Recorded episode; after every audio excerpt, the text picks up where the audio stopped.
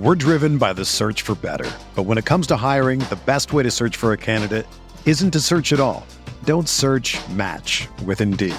Indeed is your matching and hiring platform with over 350 million global monthly visitors, according to Indeed data, and a matching engine that helps you find quality candidates fast.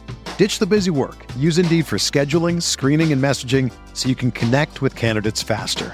Leveraging over 140 million qualifications and preferences every day, Indeed's matching engine is constantly learning from your preferences, so the more you use Indeed, the better it gets. Join more than 3.5 million businesses worldwide that use Indeed to hire great talent fast. And listeners of this show will get a $75 sponsored job credit to get your jobs more visibility at Indeed.com slash BlueWire. Just go to Indeed.com slash BlueWire right now and support our show by saying that you heard about Indeed on this podcast. That's Indeed.com slash BlueWire. Terms and conditions apply. Need to hire? You need Indeed. This podcast episode is brought to you by Coors Light. These days, everything is go, go, go. It's nonstop hustle all the time. Work, friends, family expect you to be on 24 7. Well, sometimes you just need to reach for a Coors Light because it's made to chill. Coors Light is cold lagered, cold filtered, and cold packaged. It's as crisp and refreshing as the Colorado Rockies. It is literally made to chill. Coors Light is the one I choose when I need to unwind. So when you want to hit reset, reach for the beer that's made to chill. Get Coors Light in the new look delivered straight to your door with Drizzly or Instacart. Celebrate responsibly. Coors Brewing Company, Golden, Colorado. What's up, guys? In case you haven't heard, Blue Wire Studios just dropped their first original podcast, Golden Goal. The show gives you 10 minute episodes all about soccer legends and the moments that made them. Whether you're just learning about soccer for the first time or you're a diehard fan, this podcast is a great listen for everyone. The final two episodes are live right now, or binge the entire season to learn about your favorite soccer stars. Check out Blue Wire's Golden Goal, available anywhere you listen to podcasts.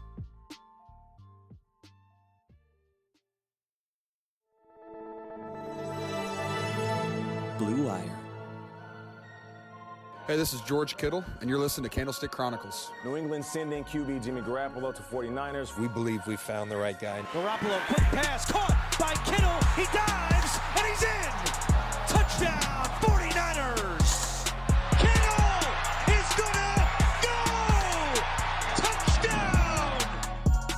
Yeah, you heard it. This is Candlestick Chronicles, a 49ers podcast on the Blue Wire Network. He is Chris Biderman. He covers the 49ers for the Sacramento Bee. I'm Kyle Madsen. I write about the 49ers over at NinersWire.com, part of the USA Today sports media group. And Chris, we are both actively beating the heat mid pod. So Yes. if if anybody hears fans or anything like that in the background, it's because it's hot. We're in the middle of summer and we're working on heat beating.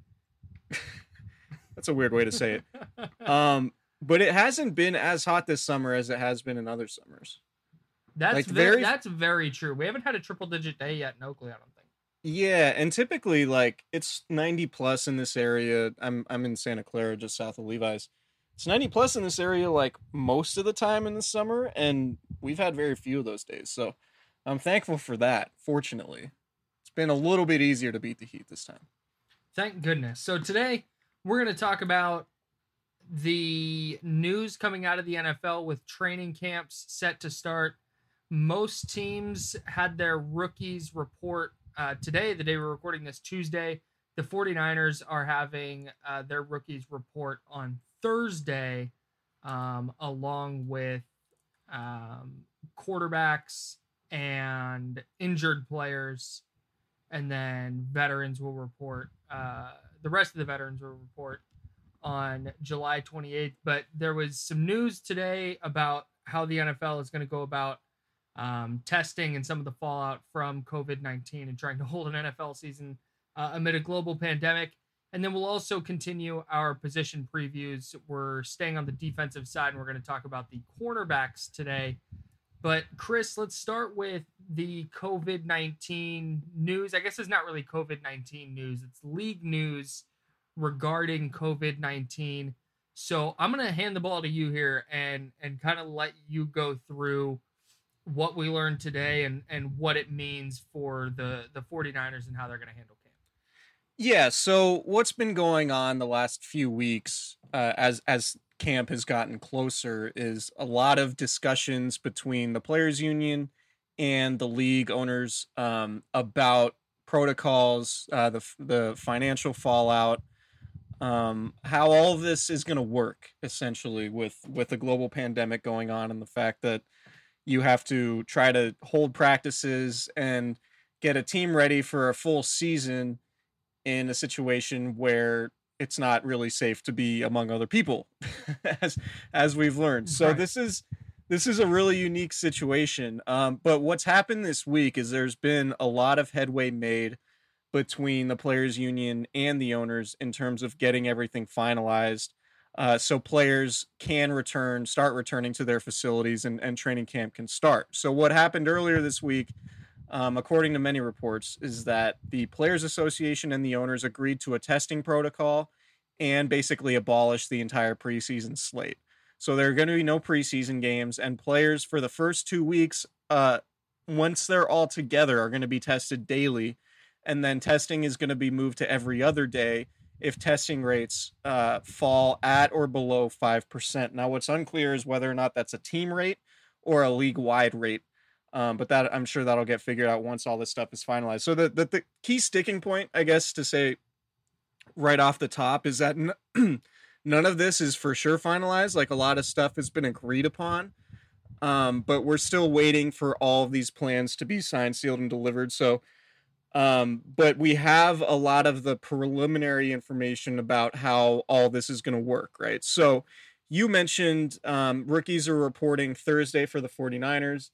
Uh, veterans are reporting next Tuesday. So, the first day you report, you take your initial COVID 19 test, you go quarantine for two days, you take a second COVID 19 test. And if you pass that, you can come in the day after and take your physical. Once you take your physical and pass that, you can actually enter the facility and start working, doing football like things. Um, and then you get tested every day. So for for the regular the the other players, the non rookies, quarterbacks, or injured guys, everybody else, they their first day when they take their test is going to be uh, Tuesday the twenty eighth. So essentially, with this five day process of testing before you can even get inside the facility, um, the team isn't going to be fully intact until August 1st or 2nd. Um, and that's assuming everything goes to plan. There aren't an overwhelming number of tests to where you can still um, start to get things together. Now, Real And- quick, and that- real quick, real quick. go ahead.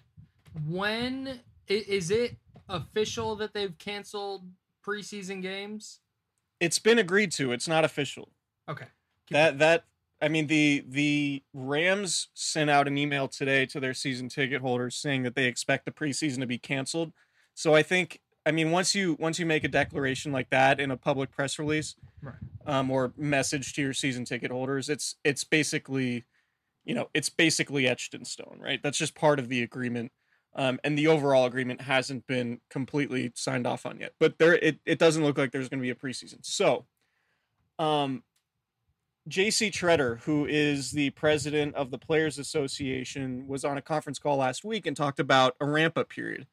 Um, so I, I'm I'm bringing this up because there's not going to be practice right away. There's there's going to be, um, it's not like okay once everybody's gets their two tests uh, over that five day span and then and then they're all good to go um, that's going to be the start of a con- strength and conditioning program that JC Tretter wants to last 21 days.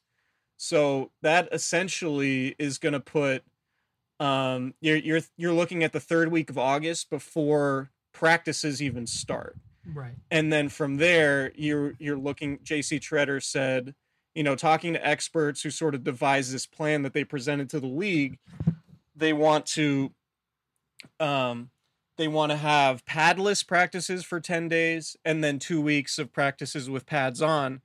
So essentially, you're looking at mid August conditioning program. Um, the last week in August or the last 10 days or so of August will be padless practices. And then once you get into September, remember the season openers uh, September 13th. So you're look you're going to be looking at probably less than two weeks or around two weeks of padded practice before the regular season starts. Um, so and is this and is this all to make up for the fact that players didn't get normal OTAs where you get that Yeah, strength exactly. and conditioning and, and that on field working? Exactly. So what what Tretter said is he he said basically he thinks players this year are going to be in worse shape um, because of the lack of the offseason program than they were just generally back in 2011 when there was a lockout and there was no offseason program. Uh, Tretter thinks because gyms throughout the country or throughout most of the country have been closed that guys just generally are going to need more of a ramp up period and he said um, that year in 2011 because there was no offseason program there was 25% more injuries in training camps uh, 44% more hamstring strains and over double the amount of achilles injuries um, Jeez. so so they want to be really diligent in making sure everybody's like really in shape before they even get going um, with actual practice. Now, what they will be doing during the the condition, the strength and conditioning program too, is having meetings and walkthroughs. So it's not going to be like there's no uh, there's no on field work doing actual football stuff. They'll be doing it, but it, it'll be it won't be anything close to a practice, and and we're not going to see a practice probably till you know three weeks into the process. So I would imagine uh, from a media perspective, we're going to be getting Zoom calls once guys report and are cleared, probably starting next week. Um, I would guess, and then once those practices happen, uh, then we'll be allowed to watch. Um, probably the padded ones too, going into uh, going into week one. And again, this is if everything goes to plan, and and obviously, you know, a breakout in uh, on the 49ers or any other team could could force this whole thing to uh to grind to a halt. But if you know if there's if there's good news i guess like if you just look at the raw data of like the number of cases in santa clara county it's 0.4% of the population in santa clara has tested positive right? So like you know there there have been um, there have been hundreds of new cases each day, but because there are 1.9 million people in Santa Clara County, the total number uh, I want to say is around I forget off the top of my head, but I did the math earlier today and I came up with 0.04 percent of the population has it. So it wouldn't be completely crazy for a team to be able to do this with hundreds of people in a building um, with everyday testing and making sure everybody was on it, wearing masks. Um, there's obviously going to be a ton of hand sanitizer everywhere in the building.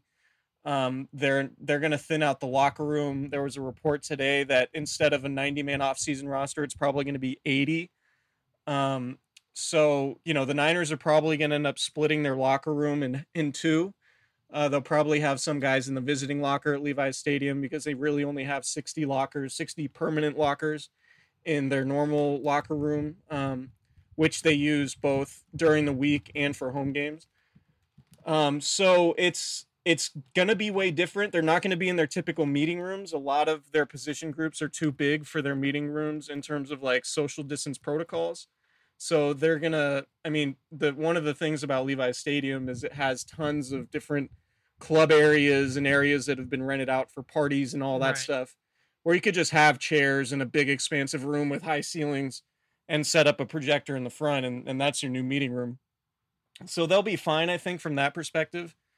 Um, but you know, this this thing could get shut down. I mean, the, the good news is you look at what the NBA's done. There have been zero tests uh, earlier this week. There were tests, zero positive tests in the NBA bubble in Orlando.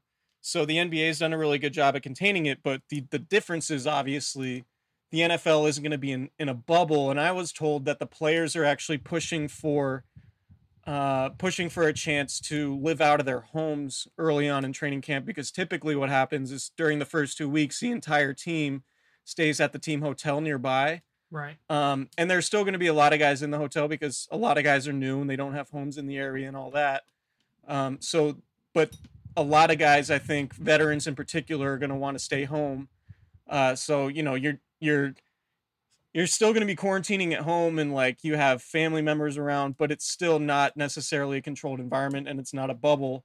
So there, you know, no, I mean, the thing is, is like no sport can operate with a thousand percent certainty. So the NFL is is fine with that, and there's a lot of money on the line, and and for now they feel like they can go through this thing without having to uh, to slow it down and push it back, as long as they're all diligent with all their protocols and everything like that. So with all these rules in place and all these changes and and uh, protocols, you you've seen how how training camps work. Is this something where you could see it realistically working? Or is it like man a lot of stuff has to go right and there can't be a single kind of like for example in the NBA bubble uh Richaun Holmes who plays for the Kings crossed the bubble threshold to go pick up some food and then had to go quarantine for 8 days is it a scenario where oh something like that happens they can go quarantine or is it a scenario where like if one player steps out of these protocols it could conceivably kind of shut the whole operation down it's hard to say i mean that's the reason why the players wanted daily testing was because right. what what richard sherman told peter king i think in in uh, the football morning in america column that came out this week was that there are false positives and false negatives all the time with these tests so the more they're testing theoretically the more they can be sure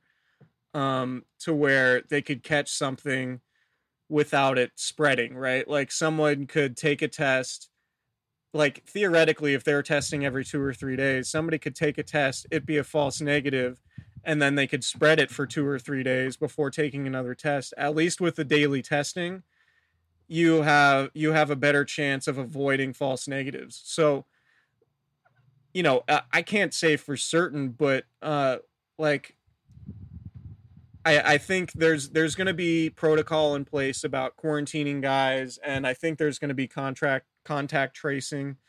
Um, I read something about I think it was in that same article about uh, at least the I think the Vikings are doing this. I don't I, I should remember. I read too much during the week. I forget where things are coming from. But wow, uh, what a humble brag! Somebody said no. I read. I read. I spend time on the internet like reading stories. I'm not. I'm not like some learned Sorry, like, I can't. I can't hear you up there on your pedestal. Yeah, it's, it's it's hot up here. I'm trying to beat the heat. um, no, but like, the I think there's going to be con- contact tracing, so they're going to have an idea. Um, I think because people are going to wear those wristbands. I, I know they're they're doing that in the NBA bubble. I don't know how effective it's going to be, frankly. I mean, you're going to have 80 players.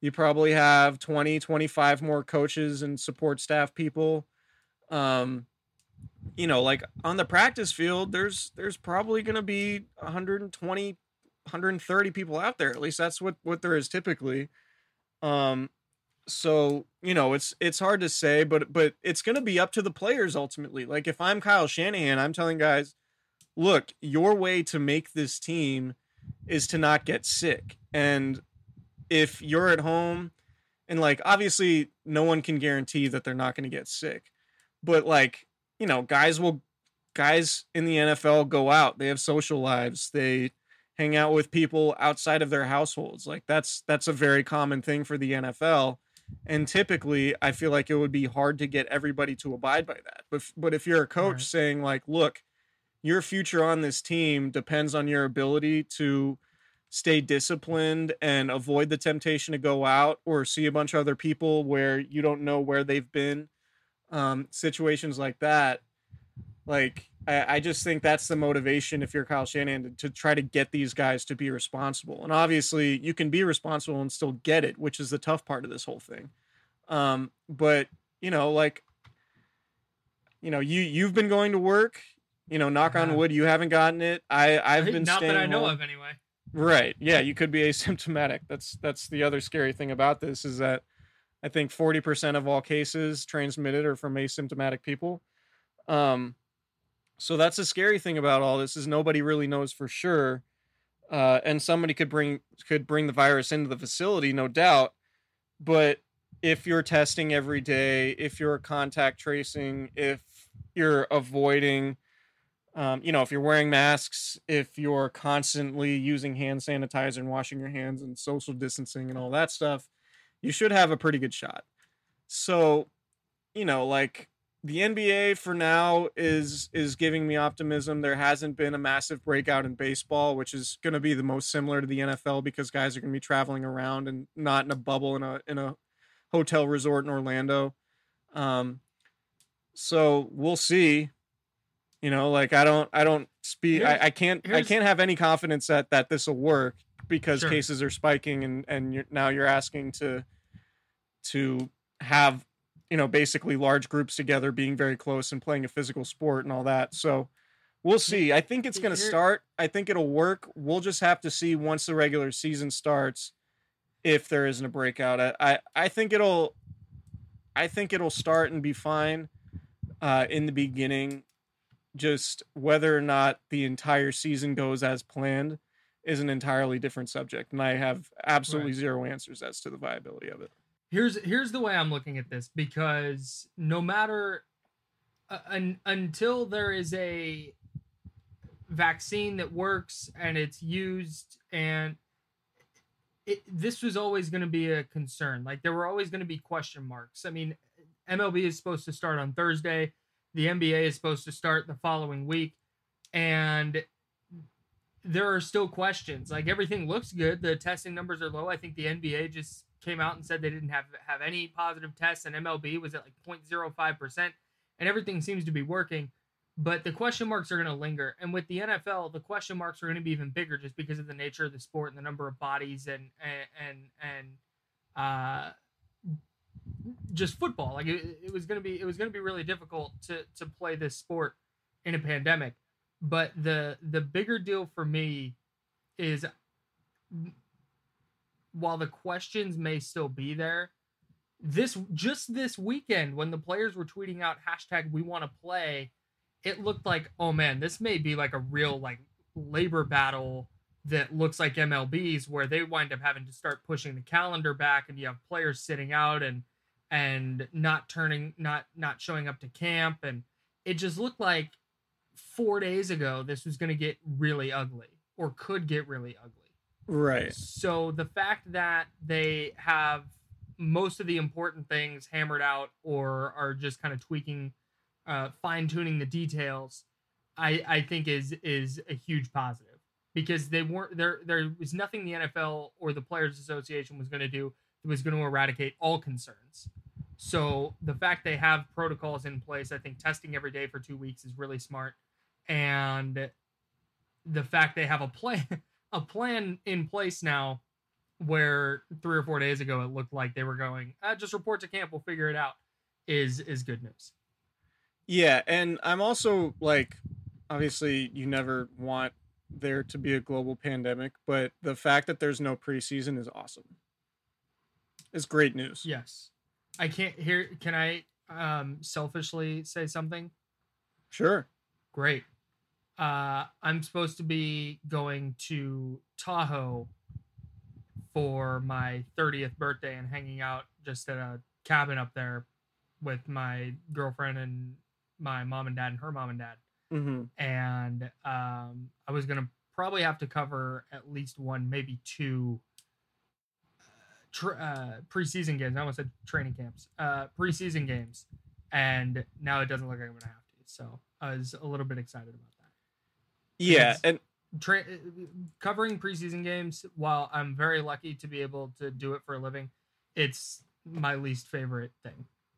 yeah, there's no doubt. They're always at night. Um, night games are really tough on writers because of deadlines. I know you don't have the same deadlines I do because we work for different mediums, but it's just it's it's miserable. It also lies to fans. Like I, I think P, I've complained a lot about how terrible the preseason is. And yeah, forget it. Forget I get- job aspect. I get fans are entertained by it and and the fact that it's their favorite team on a field. Um, I get all that. That's that's like a thing, and and people will always tune in to watch. But the product on the field is lying to you in terms of evaluating the team. Like if somebody plays really well in a preseason game, very rare is it the case now where some guy is going to make the team only because he plays well in the preseason. Like it I would say 95% of these determinations are made by what happens on the practice field. There there Right, not yeah. nearly as much importance on the preseason in terms of player evaluations. I think that's a massive misnomer, particularly for Kyle Shanahan. I, I've asked him basically every year since he's since he's come on to, uh, to elaborate essentially on how he views the preseason versus training camp, and it's a it's always training camp. That's always the most important thing, and also like a lot of dudes who are going to make the team just don't get any run, even if they're second stringers in the preseason. Yeah. Right? Like backups who you know are going to make the team or you know are going to be core special teamers, they're not out in the preseason playing like 40 snaps. Like the, the guys playing have are are largely predetermined guys who are probably going to get cut unless there are injuries. I think the only the only time a, a preseason game really has an impact is one, as you just mentioned, injuries, and two, if if there are two guys who who are really close and they're getting equal practice reps and and they're both back end of the roster guys who are who are fighting for one spot, and one of them is just a total disaster in live action, like then maybe that has an impact. But um, like Nick Mullens and CJ Beathard, Nick Mullens won that job because of how he played in practice, not how he did in games. Yeah, well, I mean, he was better in regular season games. Well, that I meant. Sorry, I meant in the preseason. Like 'cause Right. Kyle Shanahan said, it was a clean slate and Right. they they were on equal footing going into the year. But Nick Mullens won that job. Right. All right. I think Let's- we've hit on everything COVID related. Yeah, Um, let's let's talk some uh, let's talk some football after the break. Okay.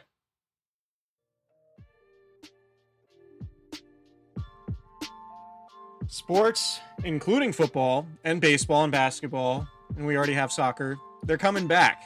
And so are your chances to bet on your favorite teams and events. Major League Baseball is finally kicking off this week, and there's no better place to start wagering than our exclusive partners, Bet Online. Check out all the odds, futures, and props to bet on, all available 24 7. Um, should we, as as a podcast, as a collective, throw a little bit of cheddar on the A's to uh, to maybe win a World yes, Series here? whatever you're gonna say. Yes. Okay. BetOnline.ag. I'm gonna check the odds right now. I love this. They're- I Um, hope they like this read that we're doing. Okay, I'm gonna keep reading, and then at the end of the read, I'll go back because it's loading and being slow. Okay, cool. Um, on the entertainment side, Floyd Money Mayweather joins the Bet Online team to bring you a brand new segment. Wow, the ice is right. That's hilarious. Uh, Floyd talks about all his jewelry and gives you the chance to bet on the cost of his. Hold on, I gotta reread this. That is the most rich person thing I've ever heard in my life. Let me let me reread this, so so I don't screw it up. Floyd talks about all his jewelry and gives you the chance to bet on the cost of his bling to win some great prizes. That is a wild sentence. Visit betonline.ag for, for all your odds and up to date sports news. Remember to use promo code BlueWire to see, receive your new welcome bonus. That's promo code BlueWire, all one word. BetOnline, your online wagering experts.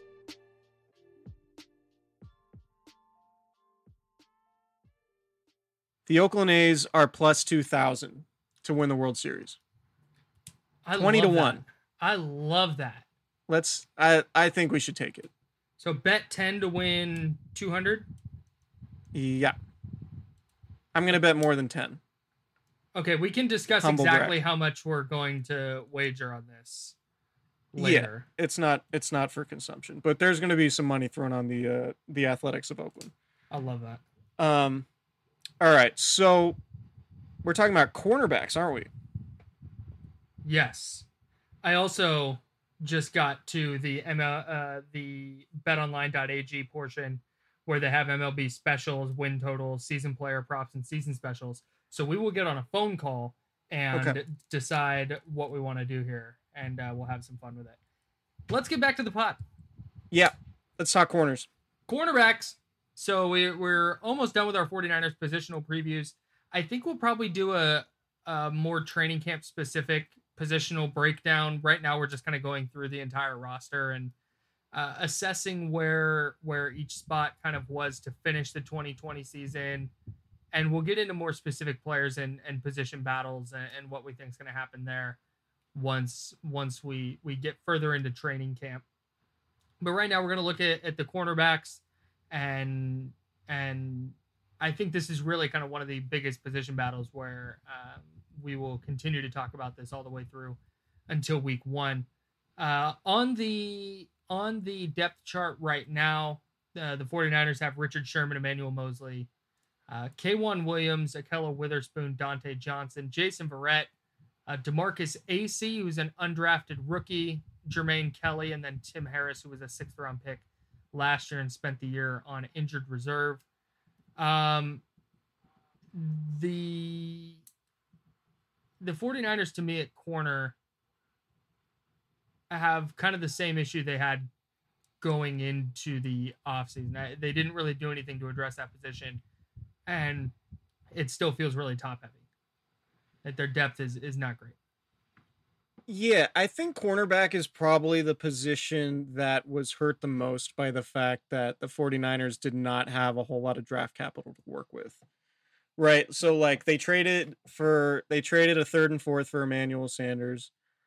Um and they traded a 2 for Dee Ford back in in 2019. So you know they were operating from from a standpoint of not having a whole lot of ammunition to address depth on the roster and i think when you look at just the way the roster is constructed cornerback is obviously the the area that um is going to get a lot of focus probably starting with this upcoming offseason because Richard Sherman is playing in the last year of his contract. Uh, so is Ahkello Witherspoon. So is K'Waun Williams. Emmanuel Moseley is a restricted rights free agent. So he's more than likely going to come back. Um, but you have a ton of questions because three of your top four corners are unsigned beyond this season, and it's a premium position. Um, and you don't have a, a guy really waiting in the wings, uh, ready to take over that starting job right now. Backing up, um, backing up all those guys are are veterans Dontae Johnson and Jason Verrett, and Johnson's been around in the league for a while. He's he's been a backup for a while, and the 49ers are obviously very familiar with him.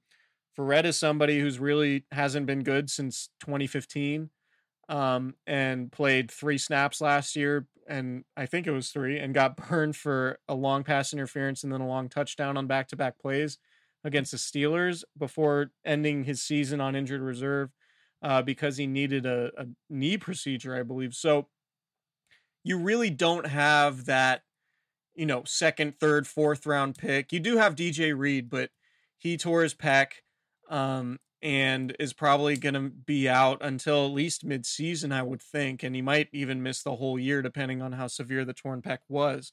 But he's a slot guy and and probably somebody who you're going to rely on more maybe as a backup safety than than you would uh, as a backup outside cornerback. But I mean, the point remains is that you don't really have a guy you're grooming to develop for the future. And because you're already up against a salary cap, presumably, um, you might not be able to pay those guys. So you you might be looking at a scenario where you invest multiple early picks at the position next year, um, which would be a very interesting way to go. But it, it might be needed because of how important that position is um, and how vital the success of the pass defense was just overall to, to the 49ers success uh, in 2019. The thing with DJ Reed is that he was K'Waun Williams' backup. He played most of the snaps when Williams was out against the Falcons last season in week 15. And Reed showed in 2018 that that, that slot corner spot is really where he's most effective. So I, I we we talked a little bit about that when his injury was announced. That it's not a huge blow unless unless they do lose K'Waun Williams, and Williams is also a free agent, and Reed might be the guy they're kind of looking at to to take over in the slot if they lose K'Waun Williams in free agency. Um, that's the other thing hanging over this position going into the year is that Sherman, Moseley, Williams, and Witherspoon, are, their top four corners are all free agents uh, going into the year. And you have noted here that Moseley is uh, restricted free agent, so he's likely going to come back. But Sherman, Witherspoon, and and Williams all being th- that could be their three starting corners this year, and they could all be hitting free agency. That's just concerning I think Yeah. going in go, going into a season where there's there's just they still have to sign George Kittle, they have Trent Williams hitting free agency, and we don't know what the salary cap's going to look like. Right. And and I think the biggest question mark among those guys is Richard Sherman. And I, I think I think Sherman wants to keep playing. And I think the 49ers, of course, would would love to have Sherman. Um, but I think it's going to come down to the price and you know the cost benefit analysis of all right, Richard Sherman's obviously still really good, but you know, he's he would potentially be taking valuable reps away from somebody we want to develop. Right? So like right. the, j- depending on how it goes, you know, it, it might be tough to bring Sherman back.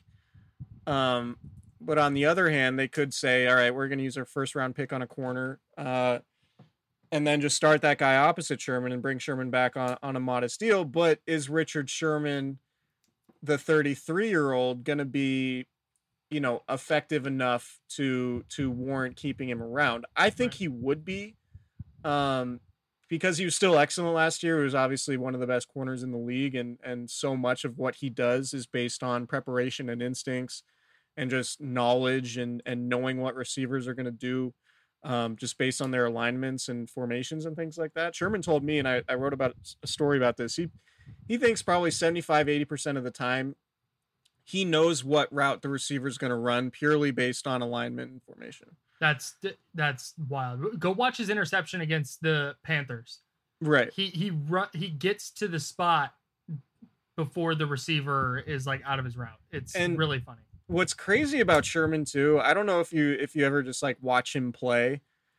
He it looks like No, he's not I mean just Sherman. just focus just focus on him. What's interesting about Sherman is he will do super subtle things like take a step inside and basically beat a player, beat a receiver to a spot or before his cut. And then the receiver's play is basically over. He's like, well, I'm not open because Sherman's in perfect position to make a play on the ball because he knows what the route is. Right. And sometimes it's like Sherman doesn't even have to do a whole lot. He'll like he just kind of stand there. Yeah, he'll start to he'll start to like turn and make his move before the snap, and then the receiver just can't run the route because Sherman's sitting there where where he would break, and it and it's kind of funny because it's like it looks like well, like why isn't the this receiver running hard or why isn't he? It's like Sherman's already got him beat just based on positioning, um, and it doesn't take crazy athleticism to do that. And and it, I think it's it's what makes Sherman a really unique player and why he can be so effective even at a later stage in his career because there aren't many 33 year old corners um, Yeah. in the league playing at a high level. If anybody can do it, it's Sherman. But Yeah. it's it's you know you can you can hit a wall physically and then you start to fall off a cliff, and so you know maybe that happens. I mean it ultimately if Sherman plays well this year, there's no reason not to bring him back Yeah, completely agree. if he loses a step and it's noticeable and you know he I think he was PFF's best corner in the league last year in terms of not giving up long passes. Um, and I know he had the Davante Adams play in the NFC title game. He also followed that up by making an interception on on a deep It's- pass. It's so rare that he gets beat multiple times by Right. the same route. Right. And he he misplay he took he had a misstep on the the Sammy Watkins play in the Super Bowl. So they're obviously you know, he's not completely infallible. He can give up big passes, but they are very few and far between. But, you know, it's it's going to be tougher for him to to keep with these receivers who are, you know, nine, eight, nine years younger than him. Right. Yeah.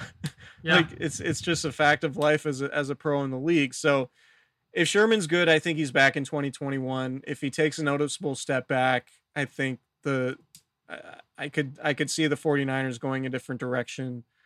Um because like they need cap space, they need their draft picks.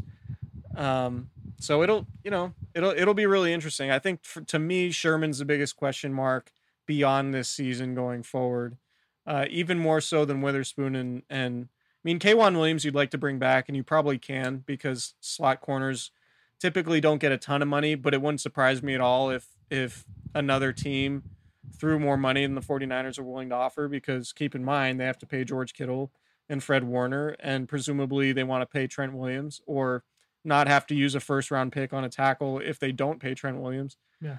So yeah, you got you you got to be really prudent with how you spend your money. So cornerback can be a very expensive position, particularly if you try to bring in a free agent. Maybe that's an avenue the 49ers decide to go instead of bringing back Sherman. Oh, I can't believe you forgot Jamar Taylor. Oh, sorry.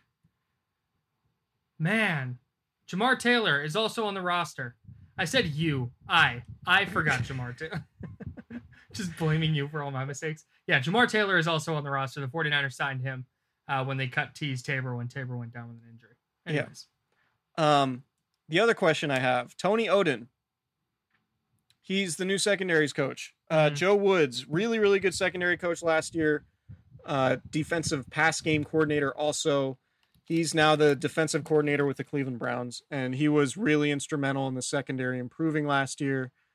Um, and we really don't know anything about Tony Oden, Tony Oden, and the the Niners haven't even announced that he's on their staff. Like typically when you make hires, like you send out a press release with all this biographical info. The Niners haven't done that, and this hire happened in February, um, which is kind of funny. But uh, from 49ers Web Zone, they they did a little bit of a dive. Um, he spent time with the Texans, New Orleans Saints, Jaguars, Buccaneers, Lions, um, and he's where and he's been the defensive backs coach for the Dolphins the last two years.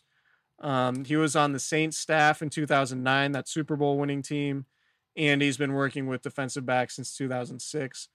Um, so, do we know if Tony Oden is going to be really good? I I can't tell you. He's got a he's got a decent resume. Um, the 49ers have been good in identifying assistant coaches. Uh, I I feel like there isn't a glaring weakness on their coaching staff. Um, just in turn, I, I feel like they have a lot of really high level assistants. So they have an eye for that kind of stuff. And the 49ers would be a destination franchise if you were a secondaries coach trying to replace Joe Woods. So I would imagine Tony Oden is going to be a good coach, but um, I haven't spoken to anybody about his coaching style, what he's been like in meeting rooms. So that'll be something that um, we'll figure out as players report back and, and get time actually coaching, uh, getting coaching from him in person as opposed to Zoom calls. Yeah, there was so much credit given to the 49ers pass rush last year for the improvement of their secondary. Their secondary is really bad in 2018 and then vastly improved in 2019 when they had the the best pass defense in the league from a yardage perspective. And I think a lot of that got attributed to the pass rush, and we'll see how much of it had to do with with Joe Woods, I guess. Um, and then the the Niners also, I guess it's worth noting, hired Mike Rutenberg as their passing game coordinator on defense which is a spot that that Woods held along with secondary coach. So they have two guys replacing Joe Woods now. Yeah, that's a good point. Um, so there's there's there's a name you have here on the on the rundown that I don't know. I don't want to get super far into it because there's a really good chance that he's just a total non-factor. But Tim Harris was a sixth round pick last year, mm-hmm. and um, was really good in college when he was healthy and was a really highly touted prospect coming out of high school.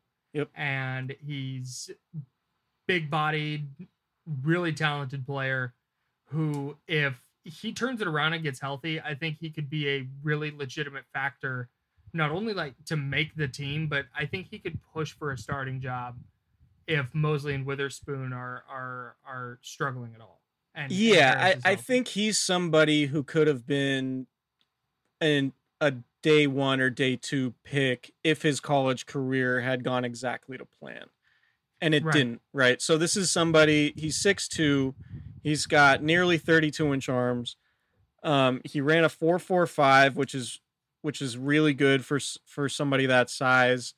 Uh, 39 inch vertical jump, um, less than seven seconds in the three cone. So he has the physical traits.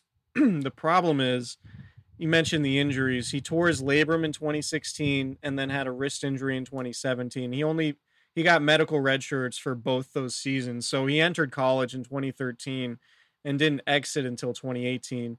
And then before he could even uh, really start his pro career, he had a groin injury last August and then spent the entire season on injured reserve. So Um, I think he's gonna be 25 by the time the season starts. Yeah, he turns. I he'll turn 25 uh, at the end of this month, the 31st. So he's still young.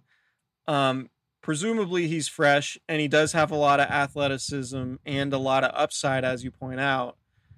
And maybe he is that guy that we're sort of overlooking as this developmental guy who could potentially replace the starters. But Yeah. I'm always hesitant to just be confident in a dude that has such a long injury history that he's, uh, you know, to count on him having a role.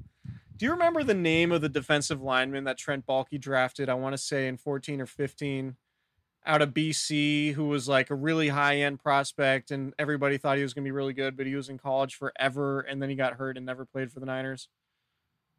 Because I'm getting kind of similar vibes. This isn't good content. we Um, should cut it out if we can't come up with his name.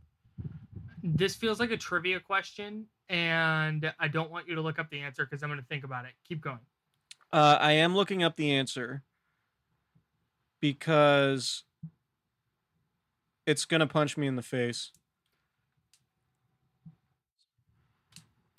Kaleb Ramsey. I would never have gotten to Kaleb Ramsey, so That's- I'm glad you looked it up. All right. Remember Kaleb Ramsey Nope. was a guy very similar story to Tim Harris in that really high end prospect, really physically gifted, ton of injuries in college, and had issues in the pros. Kaleb Ramsey also, I think, had a PED suspension um, as a member of the 49ers before he he I think he retired actually. But um, yeah, Kaleb Ramsey, 2014 seventh round pick, sort of similar story. So that sort of colors my opinion of Tim Harris, and maybe he ends up being really good, but I think it's it's just hard to count on him to to do that. yeah. So uh, what I wanted to, I just wanted to make sure we mentioned Tim Harris as Yeah. like a name to kind of keep it. We're not going to sit here and pound the table for Tim Harris before the start of the year. It's just like, hey, he might be a guy. Um, is la- la- last question here is Jason Verrett gonna ever be healthy? Do you think? I I don't think so. I mean, It's it's just hard to bank bank on at all. the thing was when he was playing early in camp last year, he was really good. Yeah, Like he, looked he's a really good. Really good player. Yeah, he was a first round pick. All the physical tools, like the tenacity, the toughness. He's a smaller corner, but he's proven to excel in the in the scheme.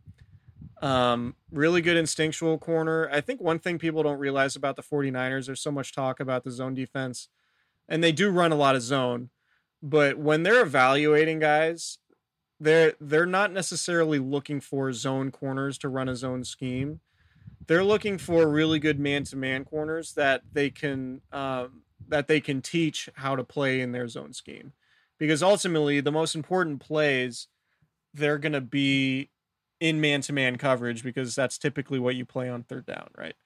So mirroring skills staying in phase finding the ball um, those are all super important things for corners. So when you when you're you know zoom in to next spring or whenever the draft happens if it's pushed back to june or whatever and and don't be transfixed on size and and you know the fact that they played heavy zone schemes in college. There are guys who the 49ers have drafted who certainly fit that profile but um, the way they actually evaluate cornerbacks really starts with man-to-man cover skills and that's where jason verrett was really really good um, when he was good back in 2015 and when he was, you know, playing well. And, and I think it was, you know, three or four practices in training camp before he got hurt uh, in early August last year. Because he had he had an I ankle injury. He had an ankle injury, then he and missed a bunch of time in August, then came back week two, um, and got hurt. the there was this when Ahkello Witherspoon went down against the Steelers and Jason Verrett entered the game. Yeah, that was week three. I said week two. I meant week two.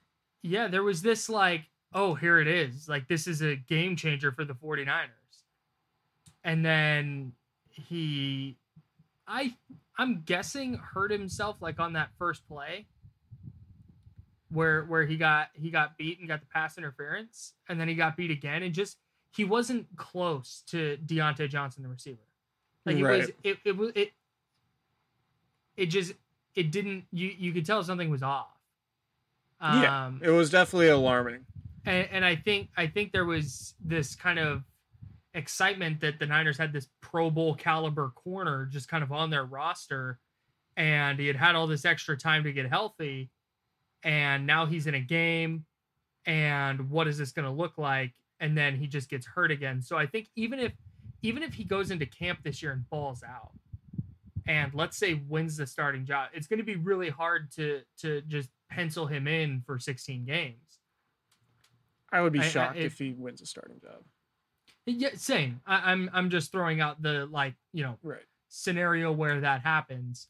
Um, I think it's I think if he's healthy, he's a back end of the roster guy, and they cross their fingers if he gets in that he stays healthy. But Yeah. um, I- He could I- also I'm- play I'm- in the slot too, I think. Yeah, and I, I'm I'm rooting for him because you feel terrible. Yeah, he's a good dude. Yeah. Um, He's from Fairfield.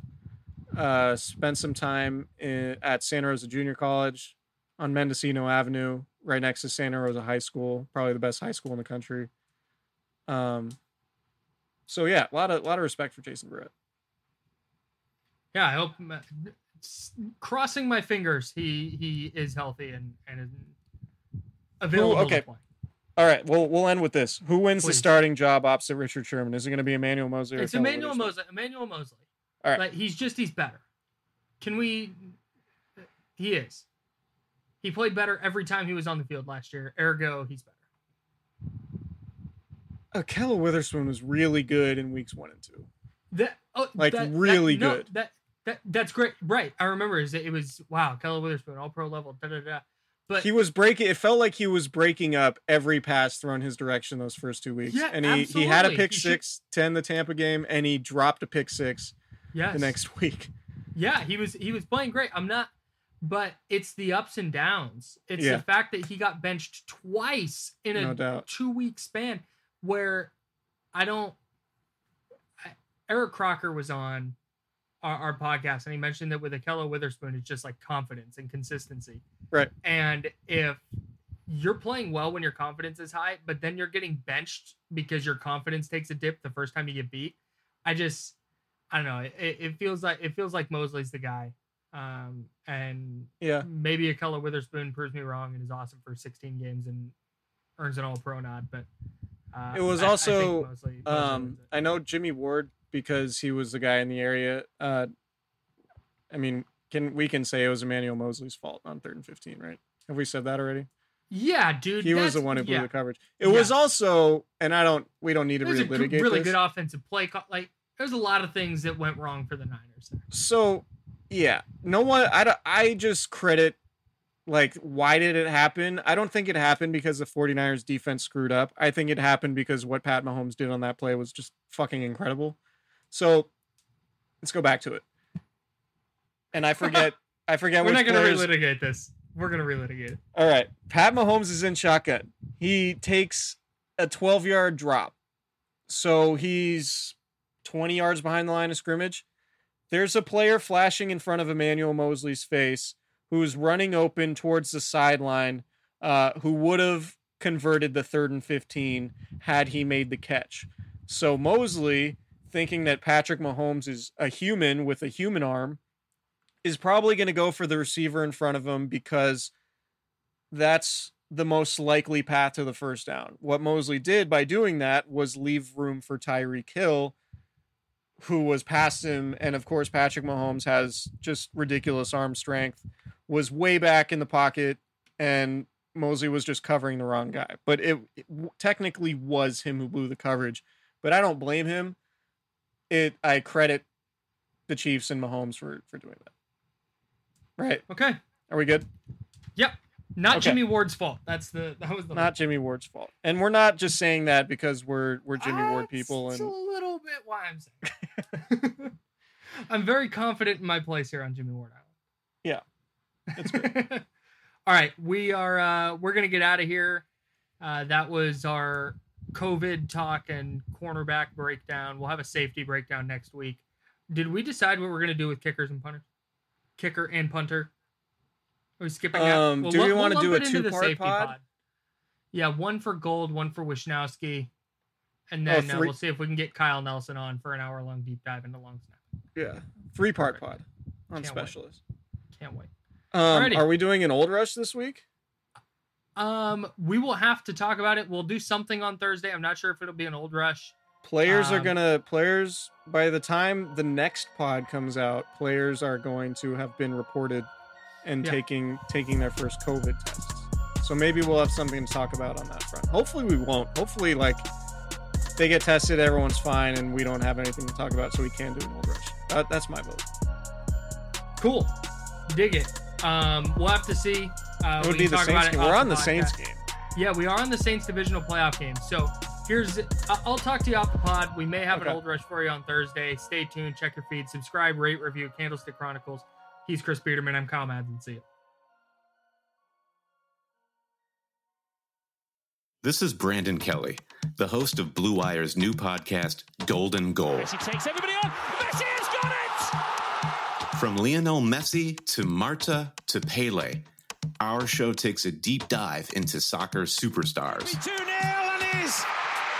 What a World Cup for Megan Rapinoe. From Zlatan Ibrahimovic's brash confidence with the play to back it up, to Megan Rapinoe's heroic outspokenness and World Cup flair. Each episode examines a personality of the world's game. We'll dig into Maradona's Hand of God performance and subsequent downfall, the teenage trio at Dortmund that signaled the next generation of superstars, and that infamous headbutt that slung Zinedine Zidane from glory. Golden Goal Soccer Stars and the Moments That Made Them. Premiering this summer on Blue Wire.